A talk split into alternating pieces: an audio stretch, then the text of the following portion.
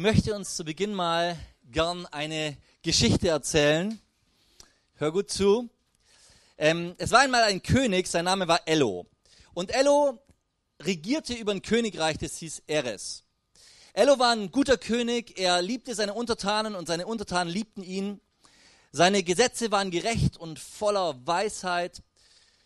Sein Reich blühte und wuchs und alle Könige der Erde, sie bewunderten diesen Ello für das, was er drauf hatte und für das, wie das Ganze lief. Und da kamen ganze Völker, die sich seinem Reich anschließen wollten.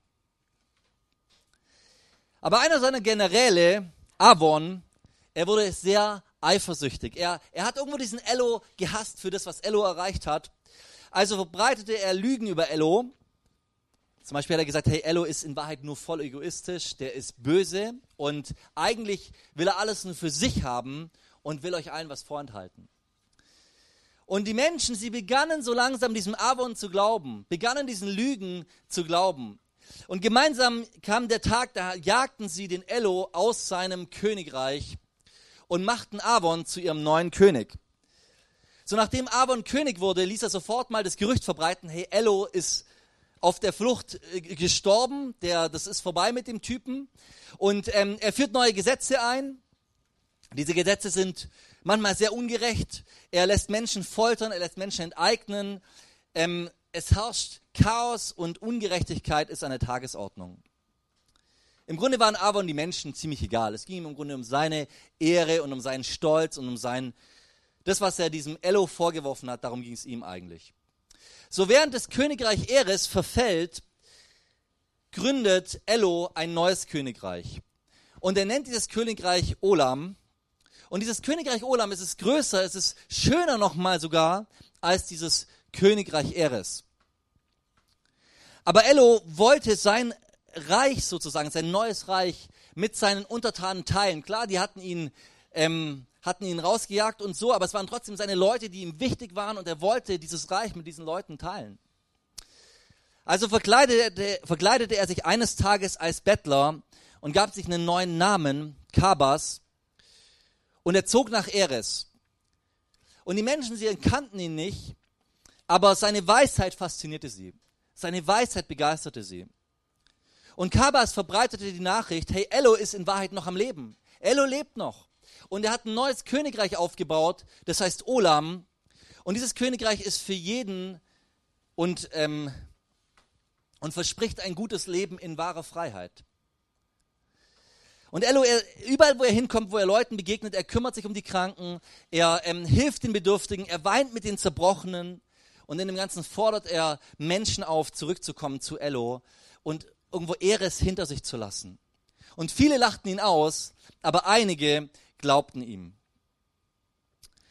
So als Kabas dann irgendwann wieder nach Olam ging, um alles vorzubereiten für seine Anhänger, die ihm glaubten, da offenbarte er sich vorher noch als Ello. Er sagte, hey, ich bin in Wahrheit Ello. Ich bin's. Und er gab seinen Anhängern noch einen Auftrag. Er sagt, während ich alles vorbereite, zieht mal los und erzählt allen davon, erzählt ihr weiterhin allen davon, dass dieser Ello noch lebt. Geht auch zu den umliegenden Völkern, weil wir haben eh mehr als genug Platz, okay? Erzählt es einfach allen, die ihr findet. Und sie fragten ihn, hey, wann wirst du denn wiederkommen? Und Kabas sagte, hey, macht euch darüber mal keine Gedanken, sondern zieht mal los, erzählt, was ihr gehört und gesehen habt und seid einfach bereit für mein Kommen. Also zogen die, ich nenne sie mal Elomiter, los und erzählten überall von Elo. Sie halfen den Bedürftigen, sie weinten mit den Zerbrochenen und sie forderten Menschen auf, zu Ello zurückzukommen und Eres hinter sich zu lassen.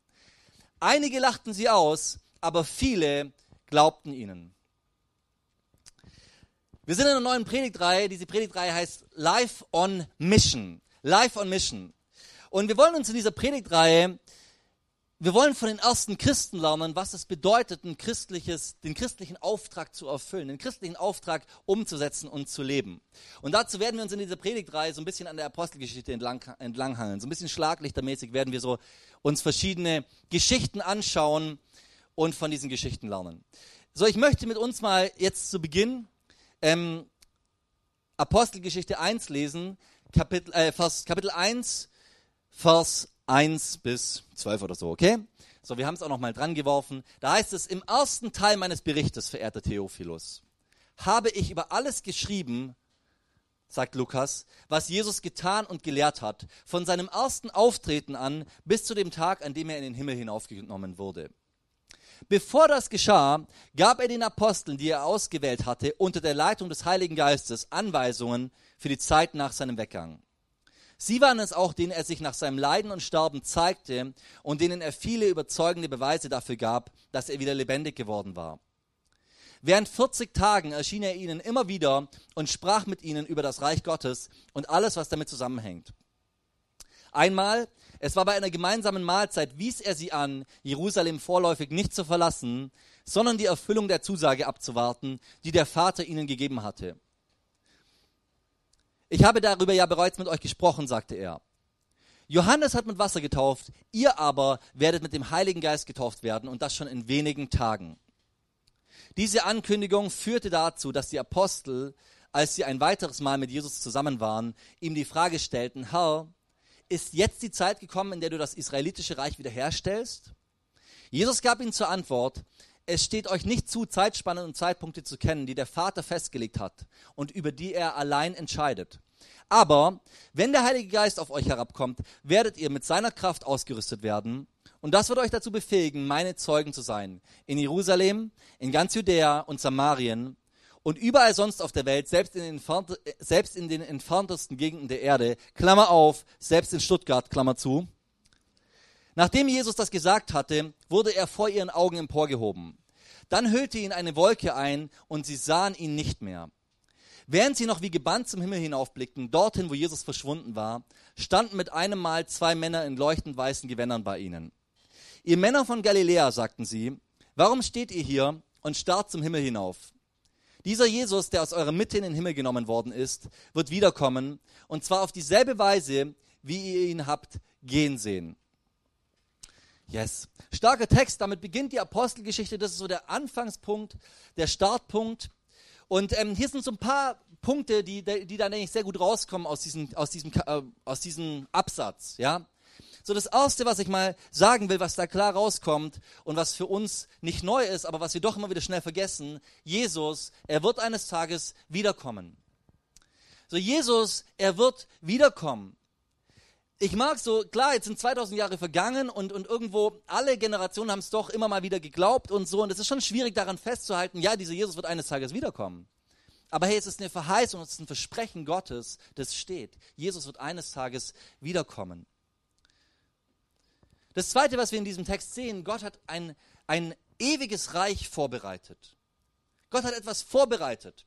Den Himmel, die Ewigkeit des Paradies, Olam, nenn's wie du es willst, aber es ist ein Ort, an dem Gott unangefochten König und Herrscher sein wird.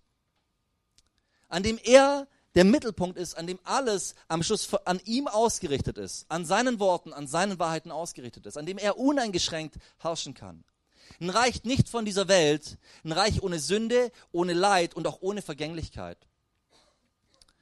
So Gott hat dieses ewige Reich vorbereitet und ich finde schon krass, schon mal, jetzt Jesus geht und bevor er geht, die letzten 40 Tage, was macht er? Worüber redet er? Was ist zentral? Was ist ihm wichtig? Das Reich Gottes.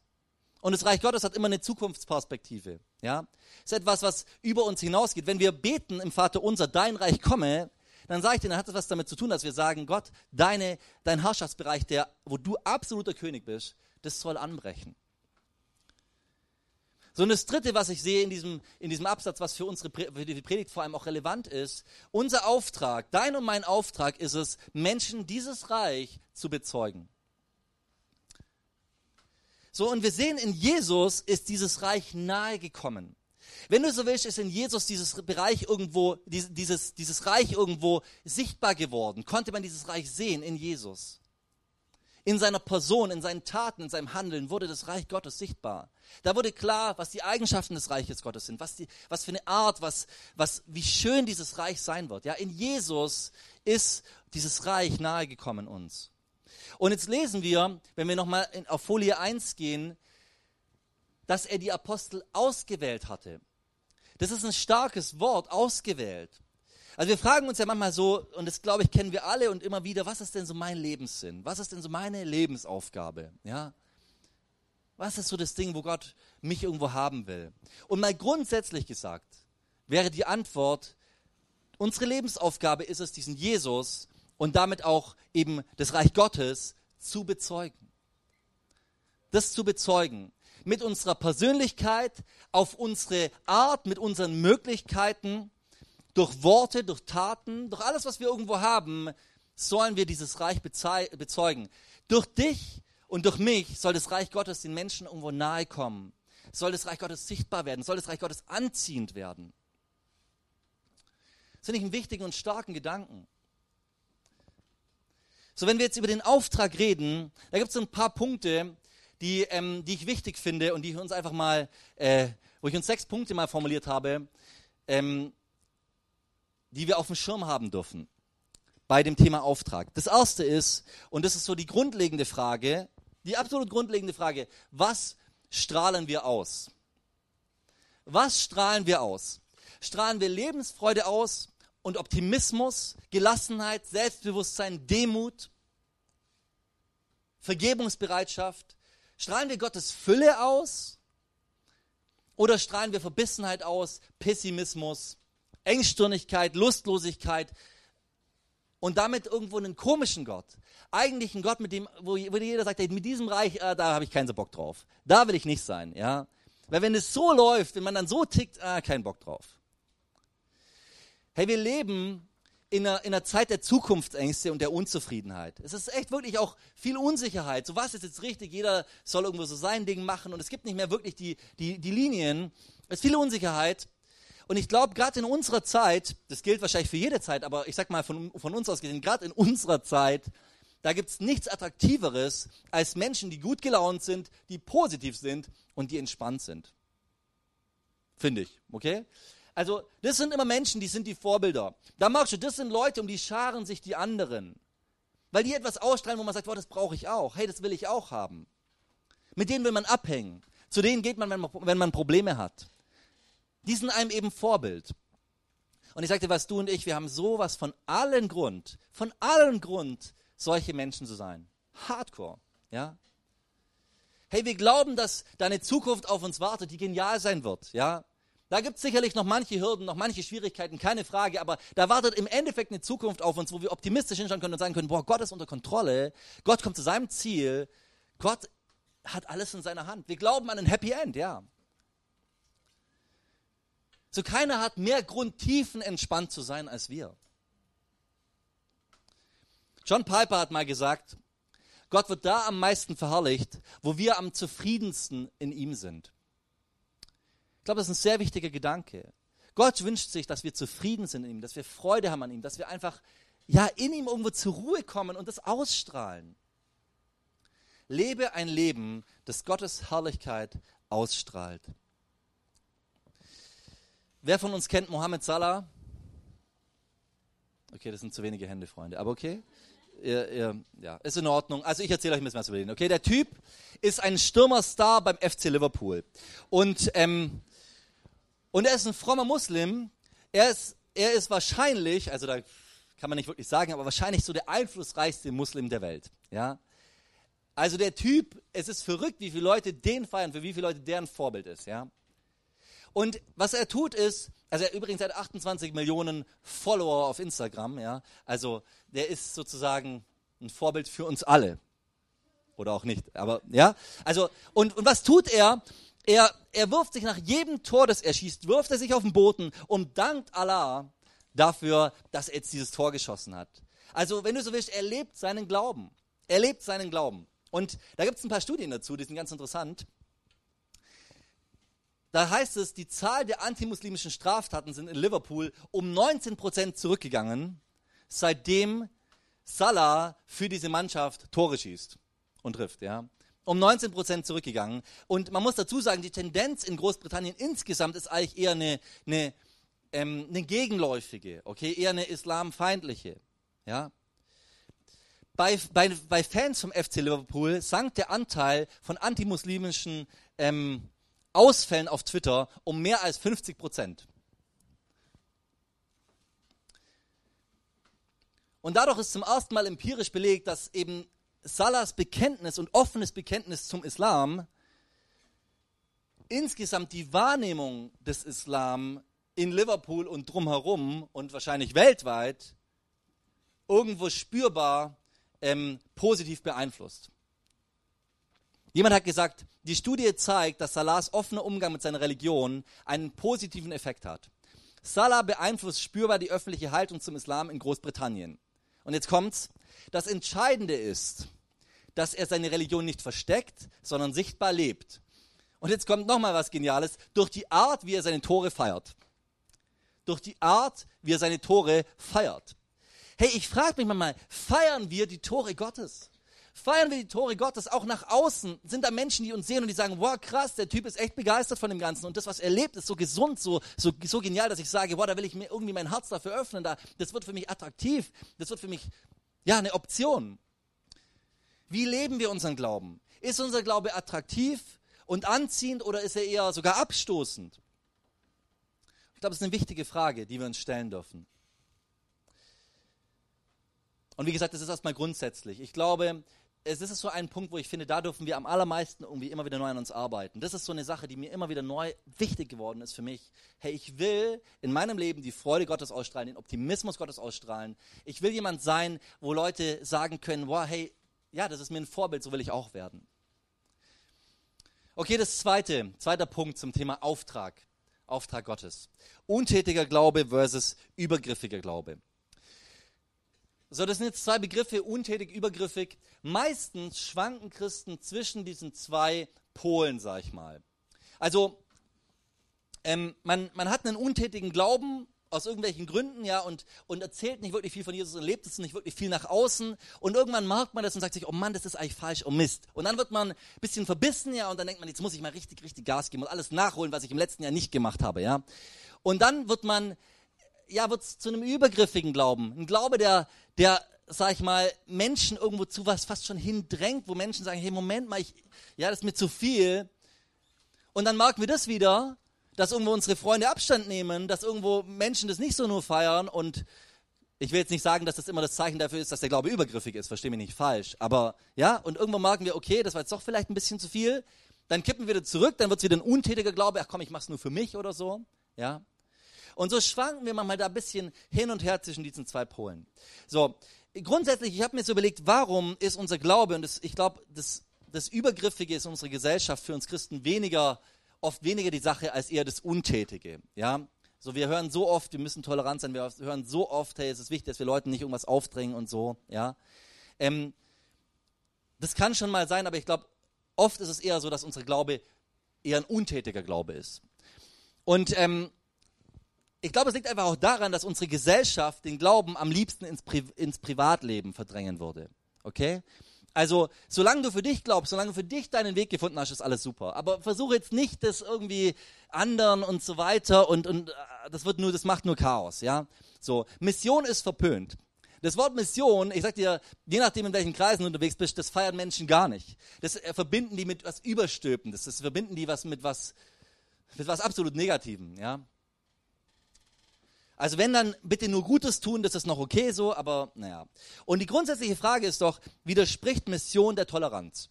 Es gibt eine Studie ähm, in Amerika, da sagen über 50 Prozent der Millennials sagen, die Art und Weise, also Evangelisation, nein, die sagen, Evangelisation ist falsch.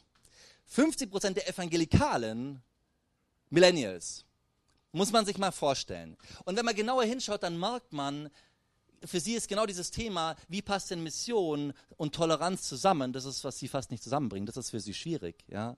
Weil sie empfinden, hey, ich, ich stülpe hier Menschen was über. So, was ist da die richtige Haltung? Also zum einen, was natürlich vollkommen klar ist, Mission darf nie intolerant sein. Mission darf nicht intolerant sein, sonst wird sie übergriffig. Und dann bewirkt sie gar nichts. Dann bewirkt sie das Gegenteil. Hey, wir, wir lecken doch immer noch unsere Wunden, wenn wir ehrlich sind, aus dem, dass einfach auch vor uns und viele Jahrhunderte vor uns Glaube übergriffig gelebt wurde.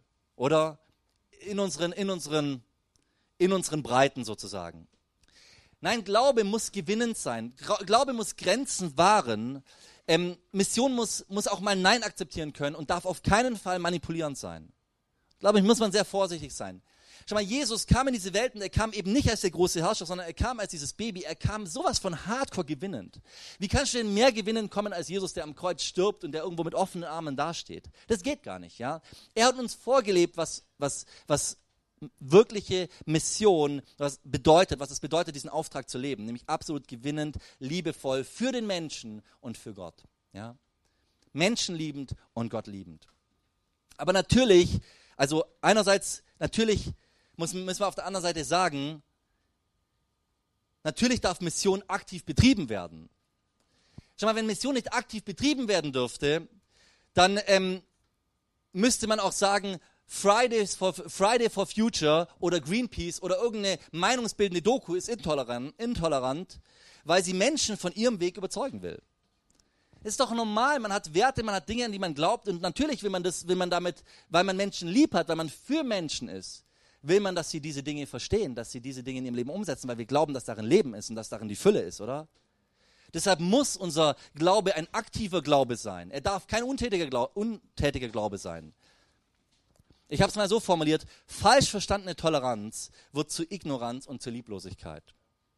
So falsch verstandene Toleranz im Sinne von, ich, ich, ich darf überhaupt nicht meinen Senf zu Sachen geben, ich darf überhaupt nicht sagen, ich darf überhaupt nicht irgendwo in die Richtung prägen. Das, wird, das ist am Schluss Ignoranz, weil dann lassen wir doch Menschen auf dem, auf dem falschen Weg, von dem wir überzeugt sind als Christen, dass es der falsche Weg ist lassen wir sie auf diesem falschen Weg eingehen. Ja? Das ist nicht liebevoll, das ist lieblos. Und das nicht, hat nichts mit Toleranz zu tun oder fehlende Toleranz oder was auch immer, sondern das hat was mit Ignoranz zu tun. Und schon mal, ich habe ich hab echt da schon oft mit Leuten drüber geredet. Ich kann mich erinnern auf dem Straßeneinsatz, da hat mal eine zu mir gesagt, ja, ähm, das ist doch, oh Mann, ihr habt halt euren Kindern schon, äh, euren, ja, euren Kindern schon das eingetrichtert und sonst was. Und ich habe sie gefragt, ja, was trichterst du denn deinen Kindern mal ein? Also jetzt tun wir doch mal nicht so rum, bitte. Ja? Jeder von uns prägt doch seine Kinder mit dem besten Wissen, was man hat, und mit dem besten, was man irgendwie in sie hineinlegen kann. Das ist ganz normal. Ja? Das würde jeder von uns tun. Also Mission in der richtigen Art und Weise ist gut. So mein dritter Punkt zum Thema Auftrag. Ähm, na, der, ich habe den mal genannt, natürlich versus künstlich. Ähm, was meine ich damit? Ich, ich will dich ermutigen, nutze das Natürliche, was Gott dir gegeben hat. Nutze primär das Natürliche. Früher, da war ich auf vielen Straßeneinsätzen. Ich habe ähm, in Ulm die Straßeneinsätze geleitet gehabt über viele Jahre. Ähm, jeden Samstag waren wir draußen. Ich bin auch unter der Woche oft am Bahnhof noch gewesen und so. Wir sind durch Krankenhäuser und haben da für Kranke gebetet, haben da irgendwelche Blumen verteilt und haben an Weihnachten natürlich auch gesungen in Altenheimen und so. So das volle Programm.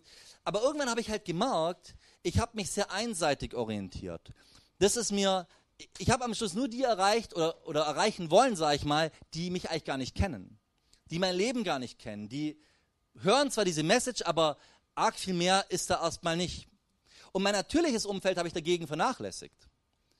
Die Menschen, die mir wirklich nahe sind, die Menschen, die mein Leben beurteilen können, die Menschen, die tatsächlich mich als Vorbild nehmen könnten, da habe ich irgendwo nicht mich rein investiert. Und ich mag halt so, wir neigen oft dazu, das Künstliche, das ja nicht falsch ist, das gut ist, aber das an die erste Stelle zu stellen. Ja? Das irgendwo nicht Natürliche eben. Und ich will dich ermutigen, konzentriere dich primär auf dein natürlich, natürliches Umfeld. Konzentriere dich primär auf dein natürliches Umfeld. Auf deine Arbeitskollegen zum Beispiel. Schau mal, dieser Begriff Beruf, der kommt, soweit ich das noch im Kopf habe, ja, ist er geprägt durch Luther und kommt von Berufung. Ja? Dein Beruf hat was damit zu tun mit, mit, mit dem, wo Gott dich irgendwo haben will, mit Gott, wo Gott dich gesetzt hat und gepflanzt hat. Das sind Menschen um dich herum, wo du ganz natürliche Anknüpfungspunkte hast, denen du, wo du ein Zeuge für Jesus sein darfst. Deine Nachbarn. Das sind Menschen, mit denen du immer wieder Berührungspunkte haben wirst, wenn du sie suchst. Und die du irgendwo doch erlebst und mitbekommst. Ich habe die Tage jetzt, mein Nachbar kam und hat gesagt, Simon, kannst du mir helfen bei der Bewerbung und so. Und er hat jetzt schon, ähm, schreibt jetzt schon mehrere Bewerbungen, ist ein bisschen, ja, ein bisschen schon, äh, wie sagt man da, ähm, desillusioniert, sage ich mal, keine Ahnung. Also ein bisschen irgendwie, ah, ja, wird irgendwie nichts. Und dann habe ich ihm geholfen und wir haben eine ganze Weile das eben geschrieben und so und formuliert, diese Bewerbung, die er jetzt abschickt. Und ich habe einfach am Schluss gesagt, hey, komm, komm, lass uns doch noch zusammen dafür beten, oder? Hey, Lass uns zusammen dafür beten. Und er sagt, ja klar. Und dann beten wir und ich habe gemerkt, das hat ihn wirklich bewegt und das war wichtig für ihn. Und er sagt so, hey danke, das hat mir jetzt richtig geholfen und das war richtig gut und so. Ich habe noch gesagt, hey, ich, ich, will, ich will dir einfach sagen, ich bete eigentlich ganz regelmäßig für dich, einfach auch so für mich, ja. Und, und ich glaube, das sind so natürliche Momente, da musst du überhaupt nicht sonst wie groß, sondern das sind einfach natürliche Momente, die Gott dir schenkt, Möglichkeiten, die Gott dir schenkt. Nutz sie, leb da drin und das auch natürliche Begegnungen. Ich meine, es kann auch sein, du gehst irgendwo durch die U-Bahn, lernst jemanden kennen oder so. Das geht, das ist auch so natürliche Begegnungen, die Gott dir schenkt. Aber nutzt die natürlichen Sachen zuerst mal. Und ich glaube auch, diese natürlichen Sachen, die sind oft die schwierigeren Sachen. Die kosten mehr Zeit, da wird man mehr beobachtet. Die finde ich viel schwieriger, weil, weil meine Nachbarn kriegen mich, kriegen mich ja mit. Die kriegen mich mit an einem schlechten Tag, wenn ich, ja, die, die kriegen mich irgendwo mit. Und das ist immer schwieriger, finde ich, solche Menschen, die ihr Leben beurteilen, die auch sagen können, okay, hey, aber Moment mal, was erzählst du mir denn? Und da, ja. Das ist schwieriger, aber es ist absolut, absolut das, das, das sozusagen das Natürliche und das Erste. Und hier muss ein Fokus drauf liegen. Und ich will dich ermutigen, wenn da noch Zeit darüber bleibt, und ich glaube, wir haben manches Mal schon sehr viel Zeit, ja, manchmal auch gar nicht, ich will jetzt nicht so, ja, aber wenn noch Zeit bleibt, dann mach Straßeneinsätze, dann engagier dich diakonisch, dann, dann bring dich ein in irgendwelchen Werken und in Dingen, hey, es ist super, ja, es ist super. Aber vernachlässige auf keinen Fall das Primäre, okay? Das vierte, was ich ähm, sagen will, ist zum Thema christlichen Engagement. Unser Auftrag hat was mit, mit dem Engagement zu tun. Das bedeutet, was ich damit meine, ist, sei jemand, der hilfsbereit ist. Sei jemand, der irgendwo merkt, wo Menschen in deinem Umfeld Hilfe brauchen und sei bereit, da reinzuspringen und sagen, hey, ich helfe dir sehr gerne. Was brauchst du? Wie kann ich, wie kann ich irgendwie mich einbringen? Lass dich übervorteilen. Das ist so ein altes Wort. Ich habe äh, irgendwie keine bessere deutsche Übersetzung gefunden. Lass dich übervorteilen. Das hört sich an wie, lass dir schau, dass du am Schluss mit Vorteil rausgehst. So hört sich das für mich immer in meinen Ohren an, aber es meint ja genau das Gegenteil. Ja? Es meint, lass zu, dass du am Schluss vielleicht in deinem Engagement mit einem Minus dran stehst. Und eben nicht mit einem Plus und nicht mit, wow, ich bin unglaublich gesegnet und alles und keine Ahnung und jetzt habe ich viel mehr Geld als vorher und so, sondern lass dich gerne auch übervorteilen. Es ist nicht so wichtig, am Schluss ist Gott eh der, der alles gibt. Also wenn du mal dabei nicht so gut wegkommst, kein Problem, dein Lohn ist im Himmel. Ja? Dein Lohn ist bei diesem Gott und das ist safe und das ist was Ewiges und das ist was Unverrückbares. Deshalb lass dich auch gar nicht mal übervorteilen. Ich finde manchmal, da sind wir so arg so, da kommt jemand und macht uns blöd an und wir denken, da muss ich zurückhauen. Anstatt zu sagen, hey, nö, ich segne ihn. Oder da ist jemand, der leiht sich Geld und dann sitzen wir auf heißen Kohlen. Mist, die 50 Cent letztes Mal, die, jetzt habe ich ein Problem. Ja? Und, und, und ah, die Bibel sagt ich soll nicht immer nachfragen und so, aber die 50 Cent. Ja? Und dann, verstehst du? Und dann, und dann sagt Gott vielleicht auch mal, hey, gib ihm noch 5 Euro dazu ja, und, und, und vergesst deine 50 Cent. Vergib, tu Gutes. Engagier dich in deinem Umfeld, engagier dich in der Gemeinde. Hey, sei jemand, der durch alles, was er tut, sich engagiert ähm, an dem Platz, wo Gott dich gesetzt hat. Und ich kann dir sagen, du machst dich dazu, wenn du das machst, auch irgendwo unverzichtbar, weil es ist nicht so, dass jeder das tut. Nein, das ist etwas, was wir Christen, was irgendwo auch uns ausmacht, dass wir Menschen segnen wollen. Das fünfte, wir dürfen Weisheit vermitteln. Wir dürfen Weisheit vermitteln. Was meine ich damit? Hey, wir haben um uns herum so viele Menschen, die haben Fragen, die haben Probleme, die haben Sorgen, die, da ist nicht eine Perspektive immer da. Und wir dürfen ihnen einfach mal Gottes Weisheit weitergeben. In ganz konkreten Situationen ihnen sagen, was, was wir von Gott her verstehen, was richtig ist und da hineinsprechen. Das können manchmal ganz natürliche, ganz simple Sachen sein, mich hat vor einer Weile mal eine Frau äh, nach einer Hochzeit, wo ich gepredigt hatte, gefragt, hey Simon, wie, wie ist es eigentlich? Ich habe so einen Untermieter ähm, und der raucht immer im Bad. Und der nervt mich brutal. Und dann zieht der Dampf immer hoch und so und ich, ich überlege mir gerade, den rauszuschmeißen. So du als Pastor und so, ist das jetzt richtig? Ja, so. Weißt und ich fand auch krass, dass er zu mir kommt. Ich meine, ich bin selber ein Mieter, okay, ich habe hab keine Kohle, bin einiges jünger und so. Die kommt aber aus einem katholischen Background, das heißt, die hat, da ist nochmal eine andere andere Ebene zu den Priestern und so und zu den Pfarrern. Aber ich, ich dachte mir, wie genial, dass sie diese praktische Frage stellt. Und da darf ich als Christ konkrete, praktische Weisheit vermitteln und hineinsprechen. Ja? Ich weiß nicht mehr, was ich gesagt habe, es war, aber es war übertrieben weise auf jeden Fall, das weiß ich noch. es war genial. Ähm, Und dann erzähl einfach von dem, was Gott in deinem Leben getan hat. Erzähl, wie er dich gelenkt und geleitet hat. Erzähl von seiner Weisheit. Und ich sag dir was, du wirst Menschen helfen und Menschen segnen. Und noch eine letzte Sache, die einfach auch dazugehört zum Auftrag und die wir auch in der Apostelgeschichte in Kapitel 1 lesen. Lass dich vom Heiligen Geist erfüllen. Lass dich vom Heiligen Geist erfüllen. Schau mal, es ist doch verrückt, dass die Jünger erstmal warten sollten. Schau mal, die haben, die haben gesehen, dass Jesus gestorben ist, die haben gesehen, dass er auferstanden ist, die mussten so gepumpt gewesen sein. Und trotzdem sagt Jesus, okay Jungs, jetzt wartet erst mal, weil ihr braucht erst mal diese Kraft, die mein Vater im Himmel euch geben will. Ihr braucht erst mal diese Kraft des Heiligen Geistes. Die ist wichtig für euch. Die ist wichtig, damit ihr euren Auftrag wirklich umsetzen könnt. Weißt du, ich glaube, manchmal vertrauen wir zu arg auf uns selber und schauen auch zu arg auf uns selber. Und deshalb funktioniert es auch manches Mal nicht, weil, wenn wir ehrlich sind, also ich sag dir was, ich, ohne Gott, da weiß ich ganz vieles nicht. Da wüsste ich ganz oft nicht, wie geht's weiter und sonst was. So ist es ja bei uns allen. Wir stehen ja dauernd in irgendwelchen Wegabelungen, wo wir nicht wissen. Und deshalb sagt Gott, hey, lass dich erfüllen von meinem Heiligen Geist. Lass dich von meinem Heiligen Geist lenken und leiten. Und ich glaube, ich habe so ein bisschen drüber nachgedacht, ich glaube, ohne die Kraft des Heiligen Geistes wird ein christliches Engagement, läuft Gefahr zumindest, darin zu enden, dass man sich am Schluss angepasst hat. Dass man am Schluss nicht mehr der ist, der prägt, sondern der ist, der von den anderen geprägt wird und verändert wird. Am Schluss sind, hast du dein Ziel verloren und ihr Ziel angenommen. Weißt du, was ich meine? Weil wir gehen ja oft hinein als Missionar, da ist man einer und geht zu vielen. Ja? Und das hat was mit einer inneren Stärke zu tun, die man auch haben muss. Mit einer inneren Kraft. Und das ist nicht was, was wir aus uns heraus haben, sondern da sagt Gott, hey, lass dich von meinem Heiligen Geist erfüllen. Er wird dir alles geben, er wird dich zurüsten. Wir sehen einen Petrus, der steht später vor, ähm, vor dem Kaiaphas, vor diesem hohen Priester. In der Apostelgeschichte sehen wir das. Letztes Mal, als er vor diesem Kaiaphas stand, da hat der Typ gezittert, da hat er Jesus verleugnet, da hat er sich gar nichts getraut, da stand er in der letzten Reihe. Und diesmal steht er im Mittelpunkt, so wie Jesus im Mittelpunkt stand, vor diesem Kaiaphas. Und dann les mal, was er ihm sagt. Und der Typ ballert raus und haut ihm die Wahrheit wirklich um die Ohren, ja. Und du machst da jetzt keine Furcht mehr. Und die wundern sich, was ist hier los? Wie kann dieser Typ so reden? Und in die Apostelgeschichte sagt Petrus voll Heiligen Geistes. Das ist sein Geheimnis gewesen. Und das ist der Unterschied.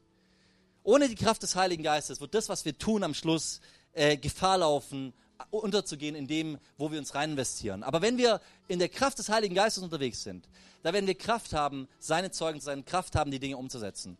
Und lass mich noch eine letzte Sache sagen, die ist mir ganz wichtig, wenn wir über Auftrag reden. Schau mal, ich habe in meinem Leben schon viel von Jesus erzählt. Du wahrscheinlich auch. Ich habe schon viel getan, wo ich irgendwie dachte, hey, das ist gut, weil ich will ja Gott verherrlichen und so. Ich, ich will Gutes tun und dies und das. Ähm, und am Schluss habe ich gemerkt, manches Mal, da dachte ich, boah, das wird krass und die bekehren sich und da wird das und das passieren und das und das. Und vieles ist nicht eingetroffen. Lass mich mal so sagen. Nicht sichtbar für mich. Vieles ist nicht eingetroffen. Aber auf der anderen Seite habe ich immer wieder so Schlaglichter, die mich faszinieren. Ich war zum Beispiel mal auf einem Straßeneinsatz in Bremen auf einem Kirchentag und wir hatten da so Boxen aufgebaut und so haben da gepredigt. So einer von meinen Freunden, der kam zu mir und sagt so, hey Simon, ich habe da gerade ein Gespräch und ich habe den Typen jetzt mal zu dir geschickt. So, ich war ganz neu im Glauben, ganz neu begeistert, ganz neue Sachen erlebt mit Gott und so. Hatte so meine Geschichte und dann sagt er, ey, ich glaube, deine Geschichte passt sehr gut zu dem. Erzähl ihm mal von dir so. Und wir haben, wir haben uns unterhalten und dieser Typ, sein Vater war, war Pastor und ist irgendwann an einem Gehirntumor gestorben. Und dieser Typ, er war dadurch so durch, so fertig mit Gott, so keinen Bock mehr gehabt auf Gott, ja. Und wir haben uns lange unterhalten und ich habe ihm erzählt, warum ich, also keine Ahnung, was ich ihm genau gesagt hatte, aber es war auf jeden Fall einfach ein gutes Gespräch so.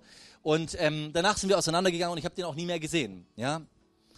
Und jetzt vor ein paar Jahren, da bin ich auf einer Jesus Saves Conference, Silvester, wo wir immer hingehen, ja. Und wen sehe ich? Also erstmal, ich dachte so, hey, ich kenne den Typen doch. Woher kenne ich den nochmal? Und es ist Jahre her und es ist genau dieser Typ, ja, und der steht da vor mir. Und ich sage, ja krass, was machst du hier? Und dann hat sich erstmal rausgestellt, dass sein, sein Vater Pastor in dem Verband war, zu dem wir gehören, ja. Dann war mir das irgendwie ein bisschen einleuchtender, aber der war absolut weg vom Fenster gewesen mit dem Glauben. Und er hat zu mir gesagt, hey Simon, ich war die letzten Jahre so durch, ich war in Psychiatrien rein, raus, ich, ich habe jetzt über Jahre, ging es mir so dreckig, das kannst du dir gar nicht vorstellen. Und, und der einzige Grund, warum ich mich nicht umgebracht habe, hat er irgendeine so Situation gesagt. Eine, also die zwei Gründe, ja, die eine Sache weiß ich jetzt nicht mehr und die zweite Sache hat er gesagt, war unser Gespräch damals. Das war der Grund, warum ich mich nicht umgebracht habe. Weißt du, und das sind so Momente, wo du plötzlich merkst, hey, dein Reden, dein, das, was du tust, das hat eine Auswirkung. Das hätte auch ganz anders laufen können. Ich hätte es irgendwie nie, nie sehen können und dann bin ich irgendwann im Himmel und schaue zurück und hätte es gesehen. Aber ich glaube, wir werden, jeder von uns, wir werden eines Tages im Himmel stehen und wir werden erstaunt sein, wie viel Gott gewirkt hat durch unser Tun, was wir heute gar nicht sehen. So wir denken oft so, oh, wo ist es denn? Was passiert denn? Hat mein Leben eine Auswirkung? Und Gott sagt, hey, mach du dein Ding, ich mach mein Ding. Und du wirst sehen, da kommt auch das Richtige dabei raus. Und dazu will ich dich ermutigen, sei jemand, der diesen Auftrag lebt und der fest davon überzeugt ist und sich auf die Verheißung stellt, dass Gottes Wort nicht leer zurückkommt dass Gott mit, mit uns seinen Weg geht und sein, sein Werk tut durch uns und durch seinen Heiligen Geist vor allem, der in uns lebt. Musik